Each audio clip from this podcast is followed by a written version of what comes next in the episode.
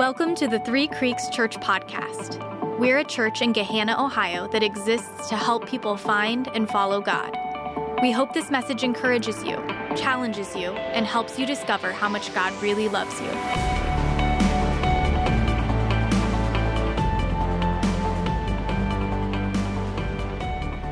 Hi, Three Creeks. Um, you might not have been expecting to see me up here on stage today, and neither was I. Uh, so, funny story about that. Um, Joel and I were talking actually just a few weeks ago, and we were talking about just the number of people in our church that are super gifted to teach. And even the last two weeks, we've had Tyler Gorham share and Ciro Castro, and they did an amazing job. I mean, truly, we. I just, I feel like I can even said it. For such a small church, I feel like we have a lot of people that are really excited about utilizing their gifts, and teaching is one of those ways. And Joel asked me, hey, would you consider teaching in the future? And I've done that maybe once or twice. Um, and I, I, I genuinely enjoy doing it, but I'm also in a season of my life where I have three little kids six, four, and two. And I'm, I'm the personality where it takes me a lot to teach. Like, I'm not gonna get up here, sorry if this is sounding funny. Um, I'm not going to get up here unless I feel like super prepared. I've had time to think about the message. And honestly, it costs Joel something because typically he has to carve out time to let me go and sit at a Starbucks and work on the message. But I said to him a few weeks ago, I said, Yeah, I, I think I'm in a season of my life where I'd like to do that again. Fast forward to this morning at 8:30 a.m. and my husband is in bed um, dying. And I can give him a hard time about his man cold. It's not a man cold. He actually has a fever and chills and is very sick in bed. Um, but what I'm going to give him a hard time about was that he was up at 7 a.m., very sick. And I said, Babe, you got to call somebody. You got to figure something out. No, I can do it. You know, he was going to play the martyr. And then an hour and a half later, he's like, Hey, Morgan, do you think you can share the message today? said, Babe, this is not what I was talking about when I said I was ready to get up on stage again. But isn't that life, right? I mean, how many of us in this room would look at our lives today, for better or for worse, and say, that's what I thought it was going to look like five or 10 years ago? I mean, that's, that's life. And the older that I get, the more that I realize that our lives are very unpredictable. There are things that are going to change, there are plans that are not going to work. And especially as we're entering into this season of Christmas, right? We all have our list of things that we hope, expect, and plan to happen. My kids have very big plans for Santa this year um, and the gifts that they hope to receive. My, I was over at, um, some of you guys know my brother and sister in law, David and Annie, and I was over at their house recently, and they have this list on their fridge of holiday bucket list things that they are going to do this holiday season. And in my mind, I look at it and think, you have to do like three of them a day to make this happen before Christmas. But we all have our things. We have our traditions that we do. We have, um, I have this expectation literally every holiday season, this image of like waking up really early in the morning and sitting by the Christmas tree and reading my Bible. And it's like, quiet and peaceful. And, you know, it doesn't work that way every morning. But we also potentially have some plans and some thoughts and expectations of things that will negatively happen this season, right? So you, you look ahead to holiday gatherings with families and feeling like that's going to be challenging. Maybe some hard decisions that are going to have to be made this season, or potentially you're preparing your hearts for loneliness that you will feel as Christmas rolls around and as holidays roll around. On a personal note, um, about a week ago, I, or a week or two ago, I went to my primary care doctor, and it was a checkup, right? Yearly checkup. I was talking with my doctor about just some various ailments, things that have been going on. I'm 30 now, you know, that's what happens and um, just sharing the things that I had been feeling, experiencing, and she suggests, you know, let's do some blood work. Let's kind of explore this, see if there's more that's going on. And I got a call from her late last week, and she said, you know, everything looks good, except there was a positive thing that came up for an autoimmune disease and goes to list a couple of potential things that this could be, um, some of which are kind of scary, to be honest with you. And she said, next step would be to schedule an appointment with a rheumatologist and explore if this is a thing or if it's not. And for me, if you any of you are like Enneagram people, I'm an Enneagram 6, which means that I am a worst case scenario thinker. Um, it did not hit me well. I went into a very anxious tailspin that day of going down the path of worst case scenarios, what it could mean.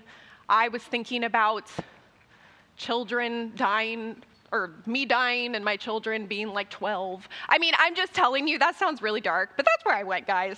Um, and I tend to be an anxious person in that way. And so late that night, after I had been you know, my mind was swirling all day, thinking of all the things.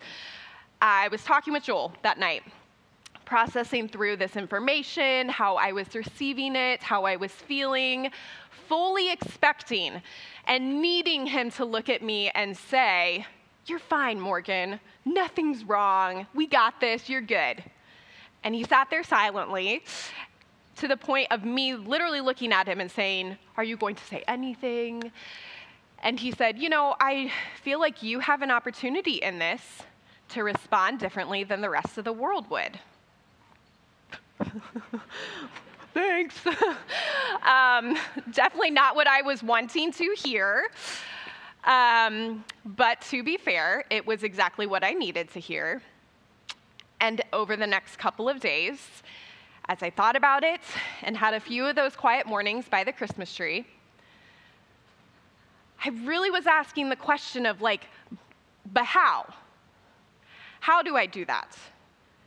How do we respond to a change of plans, to missed expectations, to things not going the way that we want them to, in a way that feels totally countercultural to how the world would do that?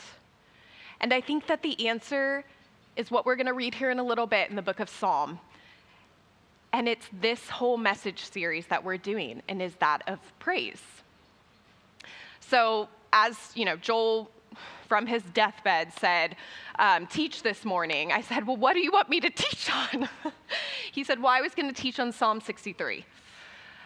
So I, um, as my kids are watching, I think it was Paw Patrol this morning, I opened up my Bible and read Psalm 63. And I just want to encourage us and myself with some of these words this morning. So if you have your Bibles, you can open them to Psalm 63. They will be on the screen behind me. We're just going to read these verses together. Whoops, it's fine. Um, it says, Psalm 63, verse 1 says, Oh God, you are my God. Earnestly I seek you. I thirst for you. My whole being longs for you in a dry and parched land where there is no water. I have seen you in the sanctuary and beheld your power and your glory. Because your love is better than life, my lips will glorify you. I will praise you as long as I live, and in your name I will lift up my hands. I mean, that whole section is really good, and I if I had more time, could obviously come up with some more things to say. But as I was reading it this morning, that last verse, uh, verse 4, just really hit me and stuck with me. And I hope it will for you too. It says, I will praise you as long as I live, and in your name I will lift up my hands. Okay, I think we can be honest as a church family to say that we are not super expressive worshipers.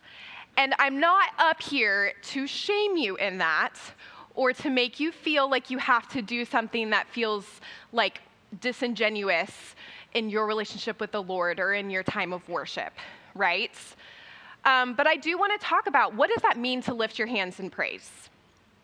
And I'm, again, speaking from a personal experience, and I like to be a good, like, hand praiser. Typically, I'm standing in the back. Um, and I was thinking through like why? Like what what compels me to lift my hands in praise. And I think that for me personally, it's one of two things. The first is that I come into this room and I am just so excited to be here. I have I said it recently up on this stage. I just like genuinely love our church. I love our church family. I love the people that call this place home. And it often fills me with joy to get to worship the Lord here on a Sunday morning. And, you know, our band is amazing. And so oftentimes they're singing a song I really like, it just hits, and it just fills me with joy to the point of I can't help but do anything else but praise Jesus through lifting my hands in joy. But the second way, and the way that um, I think I'm entering this space in this morning, feeling I need to sit in, is when I enter this space and I don't feel like worshiping the Lord. Where, as I was talking about earlier, plans have not gone my way. There's a level of uncertainty of what's ahead. Where maybe the words that I'm singing, I have a hard time even believing. But I'll tell you what, it's in those moments when I choose to raise my hands to worship the Lord I'm doing it to almost speak over myself and remind myself that this is what I believe. Have you ever experienced that where your heart and your head don't completely align in your worship with the Lord on a Sunday morning? I do. And I wrestled in the past with feeling like I was saying earlier, almost like, am I, am I not super, je- like, is that inauthentic? Is that not genuine? Is am I am I doing that? But no. I feel like God has reminded me, no, it is good to worship the Lord times. In the good times, in the bad times, in the times when you are reminding yourself that it is good to worship the Lord. And I believe that it is in the worship of the Lord that we're able to respond to the uncertainty that life throws at us in a way that the, uh, the rest of the world does not. Reading that again, I will praise you as long as I live. As long as I live, I've lived only 32 years of my life, but I've lived long enough to know that the entirety of my life is not going to be the highest of highs. There are going to be many valleys that I walk through. There are going to be high highs and there are going to be low lows. And it says, I will praise you as long as I live. Full stop. It doesn't have a disclaimer. It doesn't say when I feel like it. It doesn't say when my heart feels joyful and I want to come into this space praising the Lord. It just says, I will praise the Lord as long as I live, period.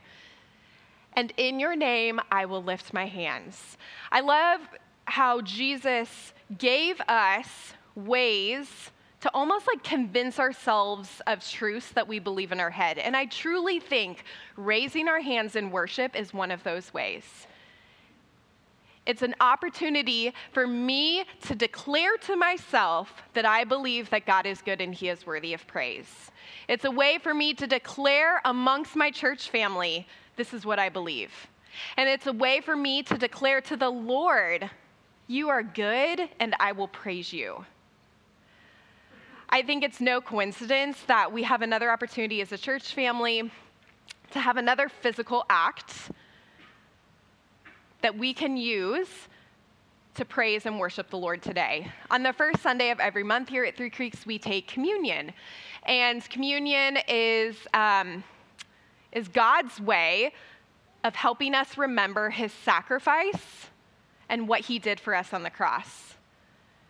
He had a cup of juice, wine, said, Drink this in remembrance of me, in remembrance of the blood that he shared for us. And he took the bread and he broke it and he said, Do this in remembrance of me, in remembrance of the body that was broken on your behalf, so that we can, 2,000 plus years later stand in this room and worship the Lord in the good times and in the bad times. Praise God. And so I'm going to encourage you guys with two things. Um, after I pray, the band will be here up, on, up here on the stage, and they're going to lead us in some songs of praise. Um, we have our communion stations set up. There's one over this way, one over this way. We have a gluten free section in the back. And you can take communion on your own time. If you are a Christ follower, um, this is our way to remember Christ. And it is a physical way to do that. God cares about all the tactile learners, right? Um, and so you can do that in your own time. But we're also going to have some more songs and we get to praise. And I, and I encourage you, even if it feels a little uncomfortable today, consider what it means to raise your hands as a physical representation that you will choose to praise God. Whether it's because of joy or it's because I'm choosing to praise God, I'm choosing to align my heart and my head in the physical representation of my praise to God. I'm going to pray for us. God, I thank you. Um, I, I, you know, this is not my plan, but I also know, God, that um, you are good in all of your things. And I think potentially even um, not having time to plan or prepare anything to say allows me to get out of my own way and allow your Holy Spirit to, to say what you need to say today. God, I pray for those of us that are in this room and just feeling maybe the weariness of the Christmas season and the things that need to be done. I pray, God, that we can use these next few songs, these next few moments to give it all to you, to remind ourselves that you are worthy of all of our praise in the good times and in the bad. Pray, God, that our, our time with you in communion would feel set apart and special, and it could realign our hearts and our minds on what really matters in life and, and why, why we come together as a church family in the first place. I pray, God, um, I feel led to pray for any new person that's here in this room who's kind of just here for whatever reason, whether they were invited or they, they came on their own, God, um, you know, I, I want them to feel welcomed and known and, and want them to feel like they could belong here. But even more than that, I want them to feel like you love them and that you see them and that they're where they should be this morning. God, once again, I just say thank you. I praise you for you are good and you are good to us. In your name we pray. Amen. Thanks for listening to the Three Creeks Church podcast. To find out more about our church, to give online, or to attend a service, visit threecreekschurch.com.